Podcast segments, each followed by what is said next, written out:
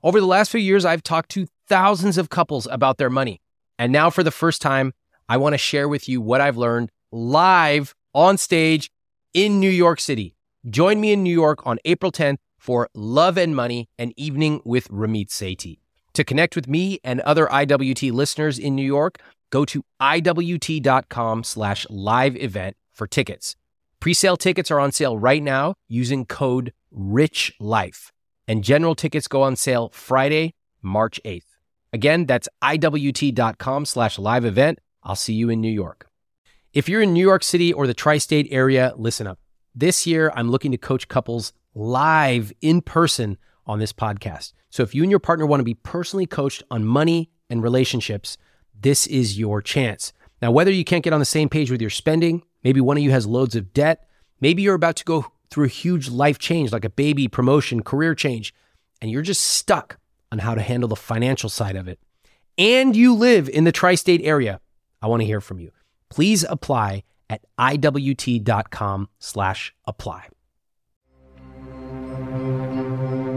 Why are you still putting things on your credit cards that we aren't, you aren't paying off every month?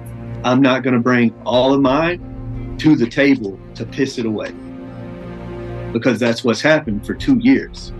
We've made one hundred eighty thousand dollars and we have nothing except you live with me in my world that I help facilitate and try to make your life easier. In a way, I feel sometimes like I pay a tax for you living here. If we're just going to continue down this like road of parallel lives, if we're not going to do this, and if we're not going to become this team and like really attack life and create this like extraordinary life, then then I have to rethink why I'm here. Becky's forty-two years old. Dustin is thirty-six. They've been together for four years. They're not married. And she moved from California to North Carolina into his house. Becky feels like they are not making progress in their relationship. And of course, money is playing a huge role in this. Now, before I speak to a couple, I review their applications. I look at the notes, but I try not to make any judgments because I want to hear their stories. In this case, Becky was the one who filled out the application. She mentioned she was frustrated that he hasn't proposed, frustrated that she moved across the country, leaving all her friends and family behind, frustrated that they keep their money separate, and he never seems to have money to improve their house, even though he has money for other things. Before we dive into this episode, I want to make sure you're signed up to get my twenty twenty-three gift guide. This Saturday on my newsletter, I'll be sharing the system for giving amazing gifts, how I automatically save for them, how I find unique gift ideas, and of course, three holiday gifts that I'm excited to give this year. You can only get it this Saturday, December ninth, by making sure you are signed up for free at I W T dot com slash podcast newsletter. Now, let's hear from Becky and Dustin. How often do you talk about money in your relationship? Once a week. Yeah, at least once a week. And what's the context when it comes up? It's normally Becky trying to get me to spend money on something.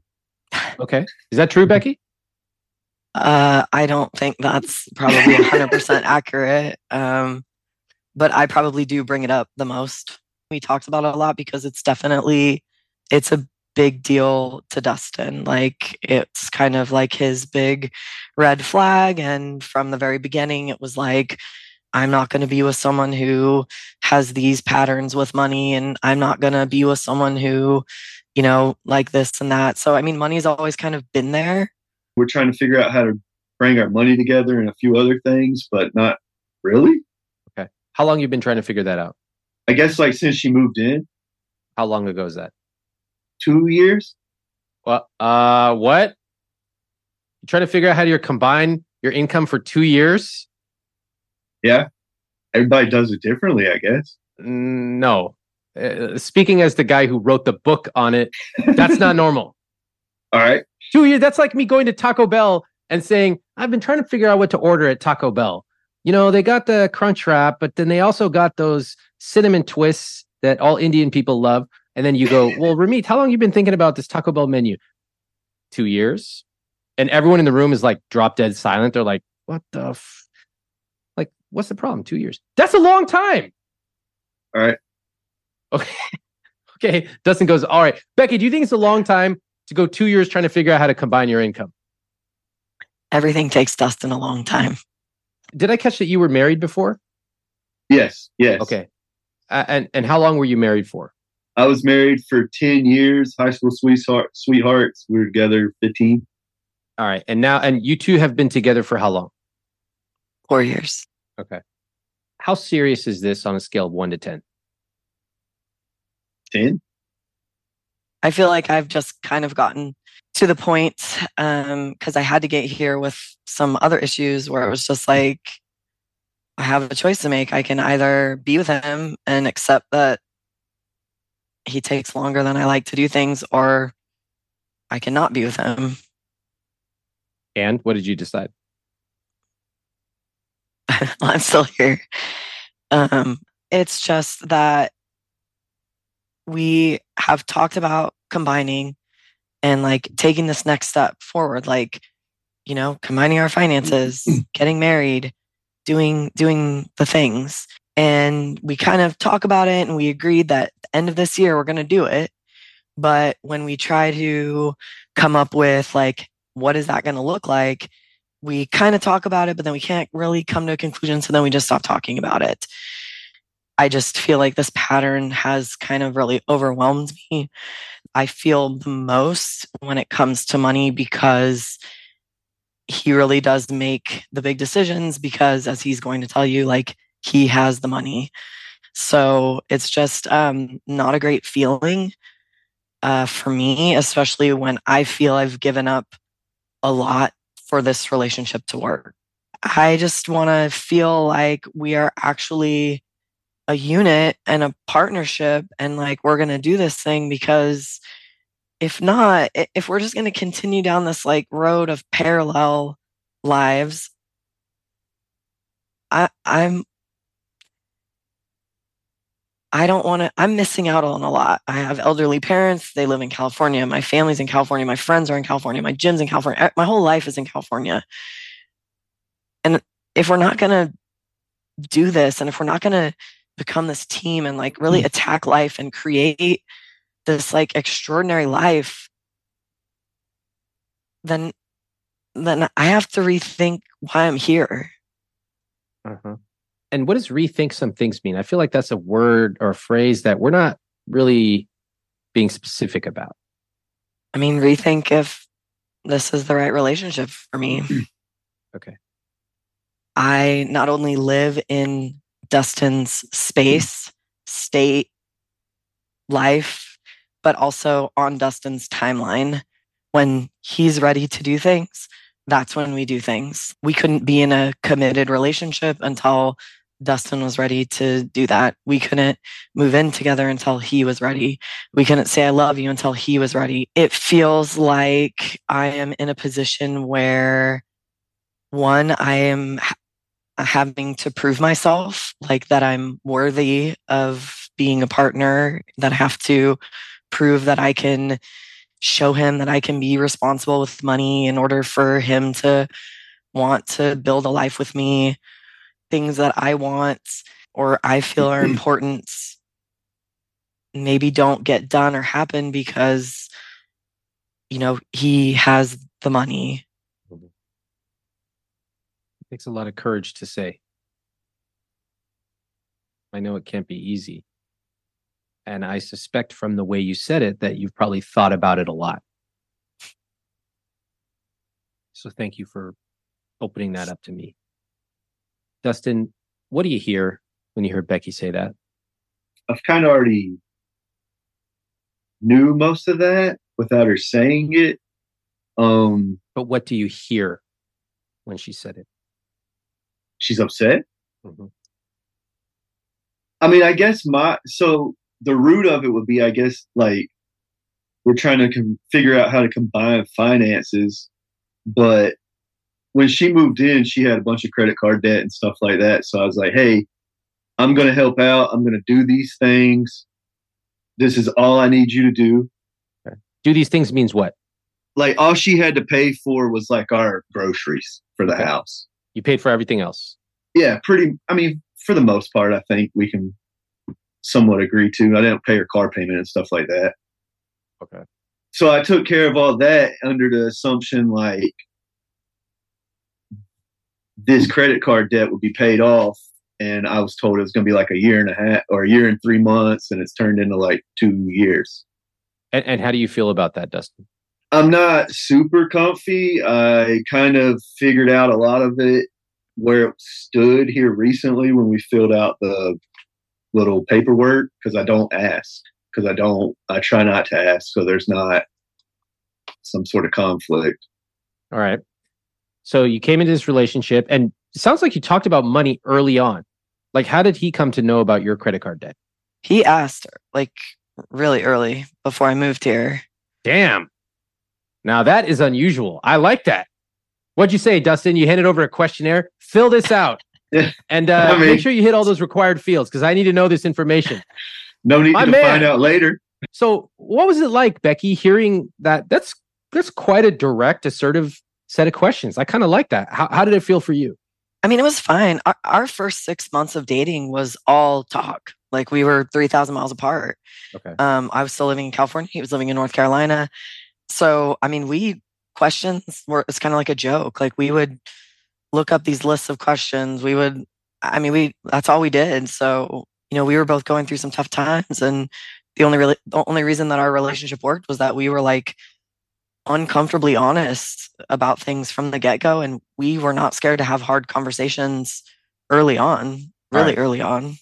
Dustin tells me that you had credit card debt. How much credit card debt did you have back then? I had two loans that were like, they weren't credit cards, they were loans. They were like eight thousand and nine thousand maybe. And then I had two credit cards that were probably four and five, somewhere around there. Okay. So you had twenty-six thousand dollars of debt. I think that was about right when we. All right. I know she has a good career, so it doesn't scare me. There just needs to be a plan to, you know, take care of it, I guess. This is a conversation I've had with my friends back when we were single. If you found out the person you were dating had debt, would you be okay with it? And then naturally, the question came, how much debt? What kind of debt? If it was ten thousand dollars in student loan debt, nobody cared. If it was twenty-five thousand dollars in credit card debt, people definitely cared. For a lot of people I was talking to, they told me it speaks to a lack of control with money, maybe behavioral issues with money, is that if you have debt, any kind of debt, the most attractive thing you can do is have a plan and be open about it. Like, yes, I have this debt. I went to school for a master's, or when I was in my twenties, I wasn't paying attention to my finances, but now I've read books, I've listened to podcasts, I've made a change, and I'm paying off my debt aggressively. I know exactly when I'll be debt-free, and it's important to me to be in control of my money. How can you not love that? If you are not sure how to make that plan, and you want the help of other people who have paid off their debt, and they're improving their money to live a rich life, you can join my coaching program at I W T dot com slash money coaching. We'll be right back. I know a lot of you want to know, how am I so productive? Well, let me tell you what I don't do. I don't do cold plunges. I don't meditate. I don't journal, except for the I Will Teach You to Be Rich journal. But I will tell you something I haven't really mentioned before, and that is that I pay for an email tool that helps me respond to emails lightning fast. Now, I know it sounds crazy that I pay for this because we can all get Gmail for free, but this is so effective that I happily pay every single month out of my own pocket. It's called Superhuman, and it saves me about ten hours per week. Honestly, when I see somebody using Gmail on its own, it's like watching someone from the Stone Age. The thing I love about Superhuman is it helps you manage your email and focus on what's important, and it integrates with whatever email you currently use. Here's what I love about it. It has automatic filters, which let you split your inbox into streams for V I Ps and teams, and you can do this all seamlessly. Then you can create powerful templates of paragraphs, even entire emails, so you can respond instantly. And finally, this is my favorite part, it is lightning fast. I can manage all of my email without ever taking my hands off the keyboard. And this is important because I get thousands of messages a day. One other thing, they just introduced a new A I feature, which is actually pretty fascinating. It works really well. So if you want to be able to buy back your time, whether you have thousands of messages or you just feel overwhelmed by your email, I personally consider Superhuman a no-brainer. It is something I spend my own money on, and I love it. Right now, all I W T listeners get a free month of Superhuman, and you can get started at superhuman.com slash Ramit. That is superhuman.com slash Ramit, R A M I T. Okay, here's the scenario. You go to In-N-Out, you get the meal. The whole thing costs seven dollars. Next month you go, same meal, same food, same taste, fourteen bucks. Go, what the hell? Then the next time, three weeks later, it's twenty bucks, then fifty bucks, then four hundred seventy-five dollars. You go, what planet am I on right now? That's what it's like to pay a percentage of your portfolio to a financial advisor. That one percent fee that so many of your parents are paying and don't even know it sounds like just a little bit, but it's one percent of your portfolio compounded every single year.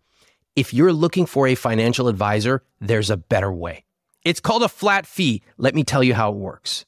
Now, Facet is a service that offers affordable, accessible financial planning through a flat fee membership. With a fee-based advisor like Facet, your fee remains the same as your investments grow, so you make more and you keep more. Facet is giving my listeners an exclusive offer. They're going to waive that two hundred fifty dollars enrollment fee for new annual members, and they'll give you five hundred dollars into your brokerage account when you invest five thousand dollars in the first ninety days. If you are looking for a financial advisor, you want to get a second set of eyes on your finances, I would recommend facet.com slash Ramit. Again, facet.com slash Ramit.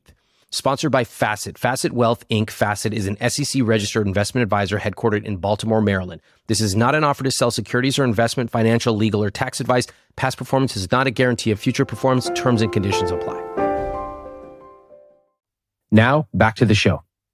It's hard to tackle life if you're twenty-eight thousand dollars in credit card debt. True. So, did you tell her that? I mean, pretty much. With yeah.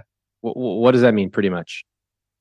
Like when she moved in, you know, when she finally moved in here, I was like, you know, when she was living in about an hour and a half away, it's none of my business, I guess. But once she moved into the house, I was like, things are getting pretty serious. So what is our plan to take care of these things? All right. Bef- because it, I don't want to just paddle upstream the rest of my life. Dustin, is it fair for me to say it's really important for you that your partner is not in credit card debt? Yeah, I'm not really prioritizing saving for vacations. I don't see why we should be going on it. Well, we made a plan. He said, I'll pay all of the, like, you don't have to pay me rent and you don't have to pay for utilities. You just pay for groceries and all of our subscriptions. You just need to worry about putting your extra money on your debt. All right. Did you? Yeah. All right. So here we are X years later. What's the deal? Well, Uh, in typical me fashion, I was paid off in January or in July. It was paid off.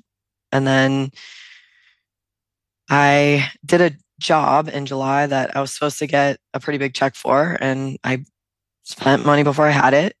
So I just put on the credit card because I was like, oh, I'm going to get that check in September. And then that didn't come through. It still hasn't come through. It's Irish taxes or something. Um, and, um, And then just little things, you know, I just kind of run it back up. How much? Um, seven. Yeah, I don't know. I just didn't, I don't know where the seven came from or how it goes back up. July, August, September, seven grand in like three months. Like we, we worked all this time to like get it paid off to go seven grand in three months. Yeah, I mean, a bit, a chunk of it was while I was in Ireland, like hotel and food and all that, and I, you know, um, and then a chunk of it was the party. I thought I was gonna have that money, so I was like, let me just, you know, I really want to make this party so special, so let me splurge a little bit on this and that. So that was probably the biggest chunk of it, um, and then you know the other stuff has just been flights to Yellowstone and. Flights California and um, you know, medical stuff. And then just, yeah, odds and ends, just little things, probably me just spending more than, than I have coming in and not really realizing it. Can I ask a question? Of course. Do either of you feel satisfied with what just happened right there? No. Okay. Becky? Not particularly. Okay. So can we try that again? Let's ask the questions that you really want to ask, but you have not said out loud. Dustin? Um, why are we still putting things on credit cards that we're not paying off at the end of the month? Okay. Love that question. Just, can I just do a quick reframe? It's yes, not sir. We. You. Is it? No. Ask her the question again and ask it with the proper words. Sorry. Why are you still putting things on your credit cards that we aren't, you aren't paying off every month? Because I don't always have the cash to do all the things that we make plans to do in our life. Mm. And I don't want to ask you for it because I don't want to hear it. That you don't get to do the things you want to do because you have to pay for both of us. And you didn't sign up for this. And you already had that marriage. You're not going to do that again. So I just put on my credit card and figure it out later. When does it stop? In my head, I was at thirteen months. Hey, we're going to get this paid off. It ends up going, whatever, seventeen months. I'm like, boom, here's what I feel is a little bit, pretty good bit of money to get us and me showing, hey, I believe in what we're doing. This is me putting my effort to move us along in life. You have, you don't have to worry about this no more. This is stressing you out. I'm in a situation. How much money did you give? Two grand. Two grand. And that was a gift? I mean, it was for a birthday. Okay. All right. That's what I was told she owed on her credit card. Great. So you said, hey, you're you're close to the finish line. Here's two K. Yeah. Wipe it off. Yeah. Okay, great. So I did that. And then to know, like, it's already back to seven grand. And we're here trying to join money and things like that. But we still haven't done, or you still haven't paid off your credit card. So us joining money or us saving money to go here, it needs to be paying off a credit card. And that should be, it's been the number one goal for twenty-four months at this point. Becky? I definitely, I mean, yes, like, I, I mean, you're, you're right. So mm-hmm. you charge the expenses to your credit card. And what are the consequences of that action? Well, then I feel guilty because I'm not supposed to be doing that. And we made this agreement. And then I feel stressed because now I have more money to pay off. Mm-hmm. Um, what else? Think about your partner. I know that, like, I would, that if he knew, he would be upset and disappointed. Mm-hmm. And what about the connection between you? When you charge up your credit card again, what does it do to the connection, the intimate connection between you two? I mean, it makes it difficult. It puts another barrier there because that's like a big deal to him. Yeah. And I think we're here because, Becky, you wanted some certainty around where's the relationship going, right? Which is a totally fair question. So it seems like part of the behavior here, part of the consequences of that is that it makes the relationship less certain. Is that accurate? Yeah. So have you have you made the connection with yourself that when I charge up my credit card and go back into credit card debt, it makes Dustin hesitant to commit more deeply to this relationship? Um, no, I've never, I've never made that connection. That's a pretty startling moment. If you're listening or watching this on YouTube, you might be looking around like, what? How could you not see that? But I think it's important to highlight that a lot of people have difficulty seeing the connections between cause and effect. This happens for money, where people will buy a car but they don't understand that a sixty-five thousand dollars financed purchase affects their retirement. And they don't understand how much it'll affect their ability to vacation or even their spouse's stress level. This lack of understanding also happens for health and wellness, where we rarely understand the connection between what we eat and how it affects our body, our energy, our mood, even our skin. And of course, this happens for relationships and work and parenting. So it might seem obvious to you, the cause and effect here, but I can guarantee you there's one important part of your life where you are ignorant to cause and effect or simply in denial about it. This is human nature. It happens to you. It happens to me. It happens to all of us. Now back to Becky, who's going to share a very interesting way that she rationalizes her behavior. Um, no, I've never, I've never made that connection. Sit with it for a minute. Tell me what comes to mind as you think about it and how you feel about that connection. I mean, I guess I, I guess I have thought about it because I've often thought he's never gonna marry me because I'm never gonna be frugal enough, or I'm never gonna be financially responsible enough because I've always been this way. I've always, I mean, this is, so I guess, I guess to say I haven't thought about it is a little bit of a fib because I, I have thought about it. And so I think sometimes then I go in this spiral of like, he's never going to make that commitment. He's never going to do this because I, I can't do this. And then I get upset because I'm like, well, I shouldn't have to like prove myself or like be perfect for him to want to be with me. And, but no, because that was a thing that he was very clear about. So I mean, I guess I just get in these like kind of spirals about it and probably just end up feeling frustrated and um,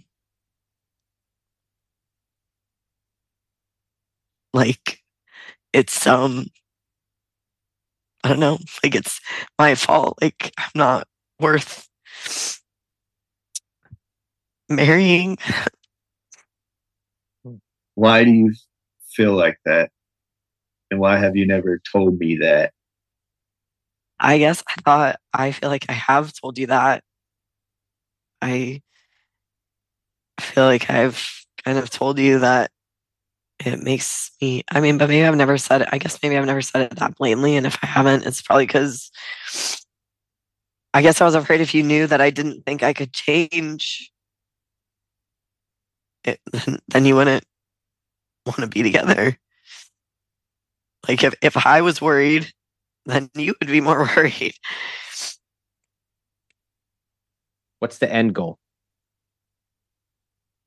I've always believed like I, I want her to be able to spend money on like if she wants to say she no, has. I'm talking about the end goal. What's the end goal? Oh, to be married one day? Is it like a year or ten years? No, I would think.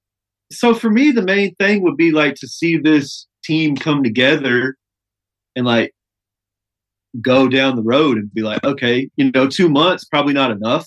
Uh-huh. I mean, I can be anybody for two months. You know okay. what I mean? I need to see like we're doing what we want to do and this is going to work. For how long?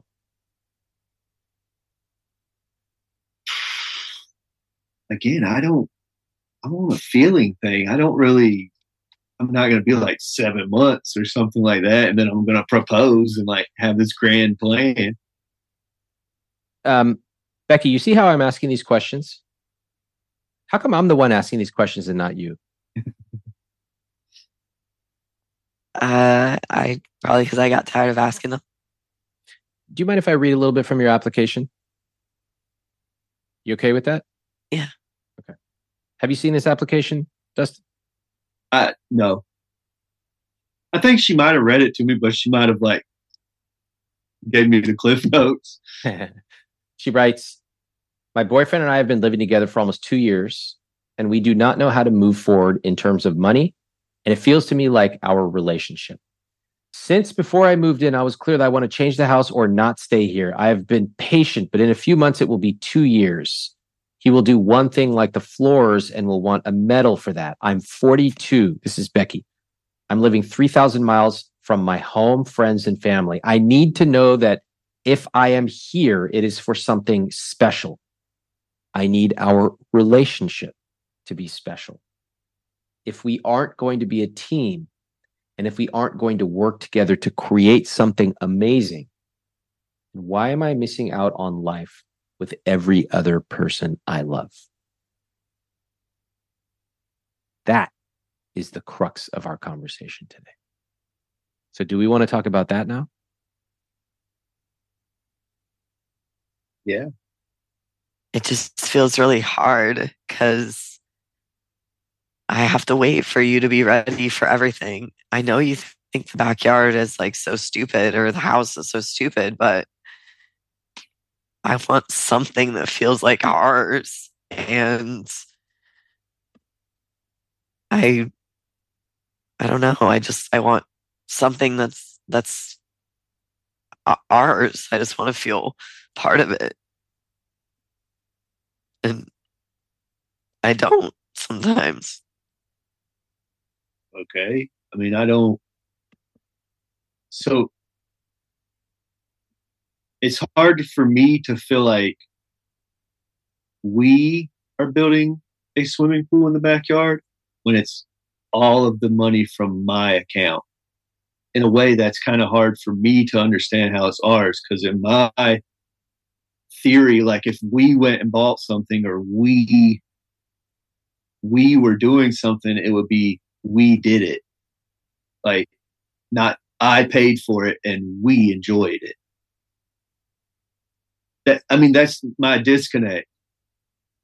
I think that's why I've been wanting to like join things, because I don't know how else to contribute so that you don't feel like, is it going to be that until I have sixty-seven thousand dollars in savings, like it's not, it's not yours? When, when does it stop being yours and when does it become ours? Like not until I match you, because that's going to be yours. So that's, no, that's I don't, what I don't understand. I mean, for me, like if I'm financially putting the book bag on of like, oh, we want to have all these things for ourselves. Like we want to build a gym so that we can have it. The gym's for you. I would be buying it for you. And now it would be ours, but I would have to financially prepare all of that. And then I, I told you this a long time ago. We can go buy whatever house you want. And if I feel sometimes if I put a pool, build a gym, paint it, did, did all of it, it still would not be enough. In a way, I feel sometimes like I pay a tax for you living here. Like I'm already at a deficit because you're so far away. And it's like, I don't, I, I can't pay that financially. I can't, I can't put a beautiful pool out there and then overcome like every time you miss home.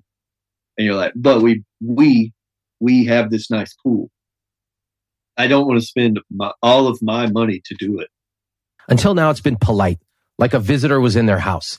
But when they start talking to each other, it starts getting much more concerning.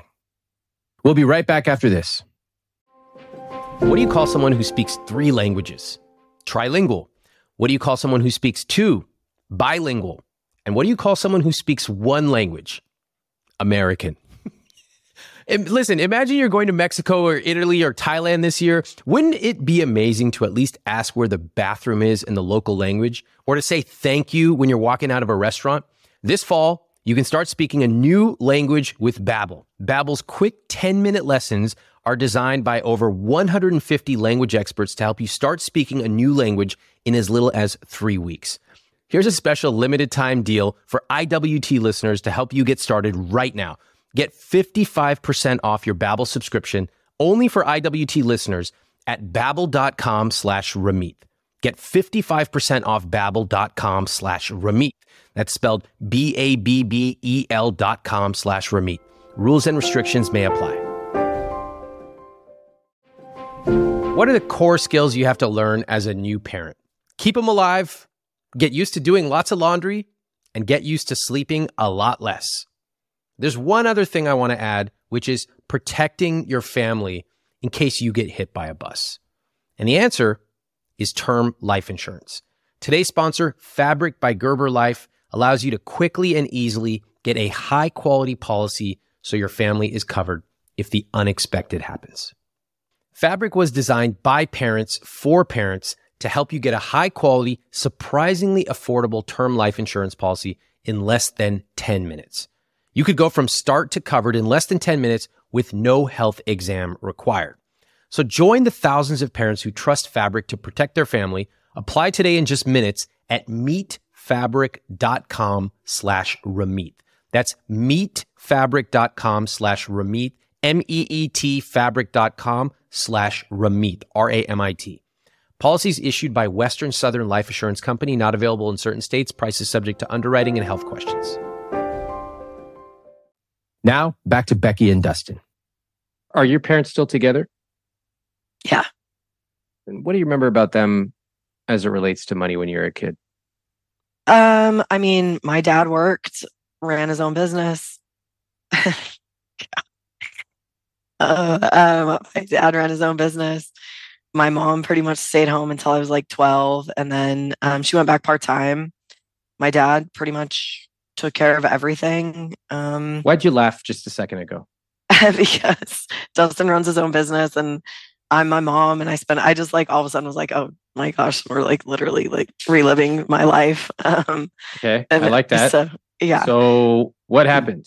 My dad never said anything explicitly, but he was always like, live below your means. Like he, they always made a point to let me know that like when they bought a new house, they only bought a house for what they paid, like made on their last house. So they never went and lived like extravagantly. My dad ran a business and he would always tell me about how he had like a hundred thousand dollar line of credit at a bank that he'd never touched in thirty years. Okay. Cause so you know, good advice. Just, yeah. Yeah. My dad's great. So, but you mentioned that you've been living above your means for years now. Where'd that come from? That probably came from my mom. So my mom always probably spent a little bit more. Um, I mean, we always had it, but she would just like squirrel away money all year so that she could like go super over the top at Christmas. I mean, I can remember Christmases that were just like stupid. Hmm. Um, and she always was like so nervous about money and not having enough money to pay the bills, but, but we did, but we did. So it was like, I, I never really understood why she was like that because mm. we were never not, I mean, we, we always had enough money, but she was always like, oh, I don't know how I'm going to cover this. I got to move this money from this account and I got to get cash from this stash that I've put away all year and I have to do this I, and I have to do that. Do you see any connection with that and your behavior today? Yeah, one hundred percent. Yeah. Yeah. I mean, I didn't realize how much Dustin was like my dad. I think that's where I, that was the laughter epiphany was like, my dad has a lot of money stashed away, squirreled away. I don't even know if my mom knows how much he has. And in that relationship of your parents, your mom, nervous energy, saving money, but then overspending. And then who would come to the rescue? My dad. He paid off all her debt when they first got married. Oh, gosh. Any any similarities forty years later? That. I never wanted to tell you that. Look at Dustin's smile. Look at that. Tell you that. Now, that's a big smile right there. Dustin, you've become her father, which is... worst things to be. But uh, yeah, Big, D- yeah. Big Dave's an amazing guy. Okay, okay. So, Becky, in your parents' relationship, your dad came to save the day. Right. But even in talking as an adult, you know, it was very much my mom was a single mom who was not, who was struggling financially. My, you know, my parents are much older. So, you know, they come from a different time. Um, my dad was a thirty-five year old bachelor who had a successful business and it was time to get married and time to have a family. And my mom was a nice woman who would stay home and take care of the kids. And they've, they've, they, they checked the boxes for each other. Yeah. What happens when Dustin writes you a two thousand dollars check to pay off the last of your credit card debt? How did you interpret that? I, I did feel taking, I was, an, I was annoyed in all honesty, because he did it because he didn't get me a birthday present. So three days later, he gave me a two thousand dollars Venmo because I was pestering him about not getting me a birthday present. So if you, in all honesty, in that moment, I was irritated. She preferred Venmo over cash. It's easier to get it in the bank. Becky, are you seeing the similarities between your parents' relationship and what's going on here? Yes. Tell me what you notice. What are the connections you see? That Dustin's like the reliable one and the, um, you know, steadfast one. And he makes all the decisions and he makes sure we're not going to like go into financial ruin. And I spend the money and then, you know, he kind of comes in and, as annoyed as he is, takes care of it because because he cares. Dustin, is that an accurate representation of the roles right now? Yeah. Yeah. I mean, she. I feel like she knows she doesn't have to worry. That's exactly what she just said. You're going to yeah. be there to yeah. make sure everything's okay. But can I ask a question to both of you? Are those the roles you both want in your relationship? No. No. The clues are all around us. Becky never noticed the similarity between her parents' relationship and their own. I'm interested that when I gently pointed that out, she went right back into her story about why she was annoyed that he gave her a two thousand dollars gift because it was late, and the true point totally passed her by. This is really important. Sometimes people are so deep in their own stories that they don't notice what's going on right in front of their eyes. That's happening here. And that's a tough way to live. It was at this point in the conversation that I noticed something peculiar about their relationship. Can I ask you something? You two ever say positive words to each other? No. Dustin, you ever say positive words to Becky? I feel like I do sometimes, but I'm also very terrible at uh, conveying my feelings. So what? Kids are terrible at riding bikes. They still try. Okay. True. Y'all want to practice right now? Should we try doing something nice? What do you say? All it took was you filling out an application, getting through literally thousands of other people applying, getting screened, me showing up here, having a Netflix show. All it took was a few simple things for us to come together and maybe, just maybe, say a couple of nice words to each other. What do you say? The dead silence on this call tells me that I might need to give you a little bit more guidance. That's fine with me. I don't mind. Who wants to go first and acknowledge their partner and say something nice? I'll go first. Please. I very much appreciate everything that you've done for us up to this point and for me. And I know that that was difficult for you. And I know that it means that you care a lot about me and our relationship. And I don't want you to have to feel that way anymore. And I want to be better partner so that you can feel more secure in our relationship. I guess I didn't understand or didn't know if you did appreciate everything I did. So it's nice hearing that. Um, I would love for us to come together and move forward and kind of you not have that boundary where you can't speak to me about money, I guess. That way, I feel like that would be kind of a a wall that's coming down. So maybe we feel more together about everything and that, you know, moving forward, we would at least, you're not on your page and I'm on my page. We'd kind of be on the same page and both have a general understanding of where things are going. How'd that feel? Good. Pretty good. Looked good. I'm not kidding. It looked awesome watching the two of you really hearing what their partner was saying. One thing I learned in my own relationship is that there's never too many nice things you can say. It's never too much. I love you. I like that shirt. Thank you for emptying the dishwasher today.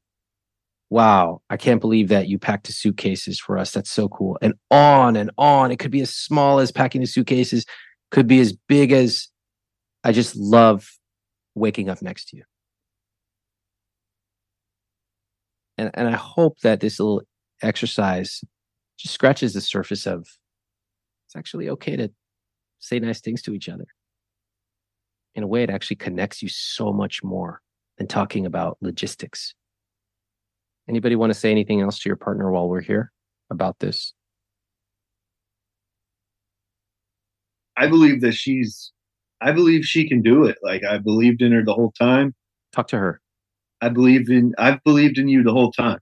I wish maybe there was some more openness so I would have known, like, hey, maybe I need to pick this up right here, because if I don't, we're going to put it on a credit card. Like, I mean, I, I'd rather pay two whatever right now instead of pay five hundred dollars towards interest because we may pay it off. I mean, I'd just rather take care of it and know we're headed in the right direction. I mean, I'm thank you for not like making me feel crappy about it. And, you know, I'm sorry that I didn't feel um, I could just tell you. You know, I'm sorry that I, I just, you know, it's hard for me to not uh, be perfect. And I didn't want you to, you know, I don't know, but I'm sorry. I definitely will be more honest because I guess I can feel safe that you're not going anywhere. Still here. Wow. Honestly, amazing. I'm so impressed with both of you. The level of communication, the honesty, and what makes it even more special is that you haven't really talked like this much at all, right? They're both shaking their heads. Been together for four years. Haven't really talked like this. What a special moment. If you're listening to this on audio, I would highly encourage you to come watch their body language on YouTube. Every week now, I'm getting comments from people who come over the videos. They go, hey, I was listening on my phone, but I finally decided to see what they look like. And now I'm hooked on the videos. In terms of Becky and Dustin, I loved their communication. I'm a little shocked that this was the first time they've said something nice to each other, which obviously goes a lot deeper than we can tackle on one call. But I am pleased to see how they were able to communicate. Now I wanted to get into their numbers. And a bunch of you have asked me where you can get the template that all of these guests are using for their finances. It's called the Conscious Spending Plan, and it's free to download at I W T dot com slash C S P. Let's take a quick pause for a message from our sponsors. Here's a little trick that I use when I sign up for certain services. If I'm signing up for some Instagram ad that I saw, and it's called Acme Corp, for my last name, I will add plus Acme Corp. I've done this many times. And then about six months later, what do you know? I start getting ads in the mail addressed to Ramit Sethi plus Acme Corp. By doing this, you can actually see which companies are selling your information. And you will discover that when you buy a product from a lot of companies online, they sell your information. When you sign up for a magazine, they sell your information. Your information is getting sold all the time. It's being vacuumed up by data brokers and then posted online and sold everywhere. Now, personally, I hate this. I want a service out there that fights to give me my privacy back. So I personally signed up and paid for DeleteMe. DeleteMe is a subscription service that will remove your personal information that's being sold online. And they remove it all, your name, address, phone number, all of it. It automatically works in the background to scan and delete your personal information from over thirty data brokers, and they'll even do custom requests on over five hundred eighty data brokers. Again, I use this personally. I love it. I recommend it to my friends and family. I even bought a subscription for my parents because I knew they wouldn't do it on their own. DeleteMe has reviewed four thousand six hundred plus listings for me and removed dozens of pieces of personal information. So if you want to get your personal information removed from your search results on the web, Go to joindeleteme.com slash Ramit for twenty percent off a plan for you or your entire family. Again, that's joindeleteme.com slash Ramit, R A M I T. Let's get back to the show. You mind if we take a look at the numbers? It is. All right. I think it's going to shed a lot of light on what is going on here. To summarize, we've been together for four years. Talked about the credit card debt being paid off. It was paid off earlier this year, but now it's run back up to seven thousand dollars. And we're really here because, Becky, you want to know, where's this relationship going? And right now your finances are separate. You want to, you both want to know that you're going to be part of a team. Okay. All right. Let's take a look. Dustin, can you go help us through the net worth section? Just read the word in bold and read the full number next to it. Assets, uh, five hundred thirty-seven thousand nine hundred. All right. Investments? thirty thousand one hundred eighty-nine. All right. Next. Uh, savings is sixty-nine thousand eight hundred fifteen. Mm-hmm. And debt, four hundred fifty thousand two hundred fifteen. All right, total net worth? one hundred eighty-seven thousand six hundred eighty-nine. So let's kind of, let's go underneath these numbers because it's important. It shows the difference in your finances. So in terms of assets, Dustin, you have five hundred twenty thousand dollars and Becky, you have seventeen thousand dollars. In terms of investments, Dustin, you have twenty-five thousand dollars and Becky, you have four thousand eight hundred dollars. Okay. Uh, savings, sixty-seven thousand for Dustin, two thousand eight hundred for Becky. Debt. I want to talk about this. Dustin, you have two hundred forty-three thousand dollars of debt. And Becky, you have two hundred six thousand dollars of debt. So if we actually split out the net worth by partner, Dustin, your net worth is three hundred seventy thousand dollars. And Becky, yours is negative one hundred eighty-one thousand dollars. Accurate? All right. Becky, what does it feel like to hear those numbers? Um, I mean, it doesn't feel great. What is the two hundred six thousand dollars of debt that you have? Mostly my student loan. Hmm. How long have you been paying that off? Uh, I mean, I graduated seven years ago. Oh. And I haven't been paying for the last three years. So I just made my first payment this month. How much uh, payment did you make? three hundred sixty-nine dollars. Okay. How long will it take you to pay it off? Um, forever. I mean, I'm on the income-based repayment plan where, you know, after twenty-five years or whatever, it gets forgiven. And I think you take a tax hit. All right. And Dustin, what's your two hundred forty-three thousand dollars of debt? It should just be the house, the remainder of the house, and uh, a truck. What kind of truck? uh, for the for the business. Mm. Uh, that doesn't answer my question. What kind of truck? It's a uh, F three fifty. three fifty? How big is that freaking thing? It's the biggest one you can get. Jesus. And uh, w- what do you do for a living? I build swimming pools, so I haul equipment and whatnot. Oh, really? How much did you pay? Uh, sixty-five. Sixty-five thousand. All right, we haven't gotten to your income yet. So, assuming you have a very high income, that sounds like a very reasonable purchase. Let's see. Um, let's pop it up here. I'm in suspense, just like you. Income. All right, gross monthly income. Becky, uh, what is your? What's this number here? Your total combined monthly income. ten thousand three hundred thirty-three. That's gross income. That's one hundred twenty-four thousand dollars a year. All right. Did you both know that you make one hundred twenty-four thousand dollars total per year? Yeah. Yeah. I think we did. I thought, I think I thought we made more than that because I make. That's what I want to know. Who makes, oh, hold on, before we go on. One, I legitimately do not know the answer to this. One partner makes eight thousand three hundred thirty-three dollars a month and the other makes two thousand dollars a month. Who makes what? I'm partner one. You make eight thousand three hundred thirty-three dollars a month? Mm-hmm.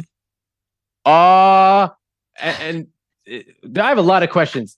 Dustin, you make two thousand dollars a month? All right. So, Ramit, we didn't know what to put here. Um, I own a business and I don't, I'm not really set up to pay myself. So I just kind of put money in my account when I want to. Um, but, but automatically drafted, I automatically draft two thousand dollars a month. But like, how much does your business make? I think last year we cleared one hundred fifty. Uh, we pulled out a bunch of money throughout the year. So, Ramit, the truck. Yeah, let's start at the truck. The truck, we had to buy the truck at the end of last year or else he was going to have to pay taxes. Who taught you this extremely poor use of personal finance? Who taught you this? No one. Just winging it. This is like part of the big issue. Dustin, Dustin graduated high school, barely, and then worked for a little bit and realized I cannot work for someone else. I am going okay. to work for myself okay. and started a business. And I think he's done better than he really thought he would. And now he like, I mean, when I met Dustin, he had one account, business and personal. He just lived out of that account and kind of mm-hmm. did a little bit here and a little bit there. And so now he doesn't know what's the business's money and what's his money. And and that leads to a lot of our issues of like, I don't really know how much money we have because sometimes it sounds like we have a lot and sometimes it doesn't sound like we have any. I'm so confused. Like I have so many questions. First of all, the way you talk about money, Becky, I'm talking to you. Yes. You talk about money like you don't make that much money. Do you know that? I never realized it. Yeah, you talk about money like feel you like don't, I make that much money. You make almost a hundred thousand dollars a year, and the way you t- and you live in North Carolina, and I, I don't think you pay rent, right? Mm-mm. So the way you talk about money is completely at odds with the numbers on the page. You are living an old story. It's striking. Mm-mm. I, I'm frankly shocked when I found out that that eight thousand three hundred thirty-three is yours, because the way that Dustin talks about money is like way more confident. And it's like, we shouldn't be traveling. We have boundaries uh, and on and on and on. And when I hear somebody making eight thousand three hundred bucks a month and they have debt, I'm like, okay, just pay it off. Especially with your cost of living. Like, let's solve the problem. We could literally knock this thing out in two months. I'm candidly surprised.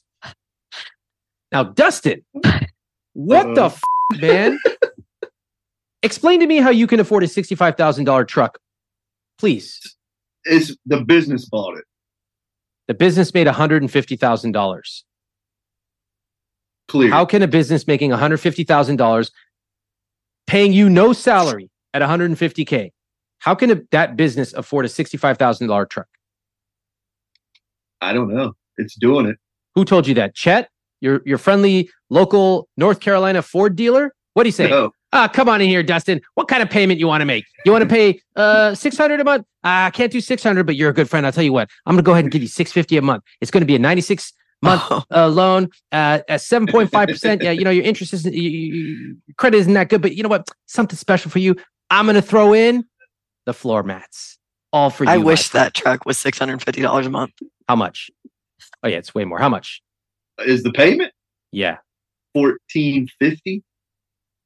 You're the one who's paying one thousand four hundred fifty dollars on a f- truck plus gas, more than our mortgage. Oh yeah. Explain this to me. How much you spend in gas per month? Oh, I'd have to look it up on the. I spent two hundred dollars over two hundred dollars on Monday to fill up some of the work truck. and and do you love your truck? I mean, I didn't want a dually. What? What's that? It's just a dually. I'd want a regular truck. His What's car, his truck has his truck has six tires, Ramit, instead of four. Wait, this is crazy. Hold on. My video's... Oh, my God. I think my video got frozen. Because oh, my God. What happened? After over one hundred episodes of this podcast, this was literally the first time my video cut out on me And I think it's because I encountered someone who makes twenty-four thousand dollars a year and bought an F three fifty with six tires and a one thousand four hundred fifty dollars monthly payment, including two hundred dollars in gas he filled up this Monday. Well, in part two of our conversation, you're going to hear the surprising conclusion of Becky and Dustin, including the rest of their numbers. I'll see you next week. Thanks for listening to I Will Teach You to Be Rich. I'm Ramit Sethi. Please follow the show on Apple, Spotify, or wherever you listen to podcasts. If you haven't read I Will Teach You to Be Rich, my book, pick up a copy. You can get it at any bookstore or any library, and it will show you the specific tactics for how to build the I Will Teach You to Be Rich system into your personal finances.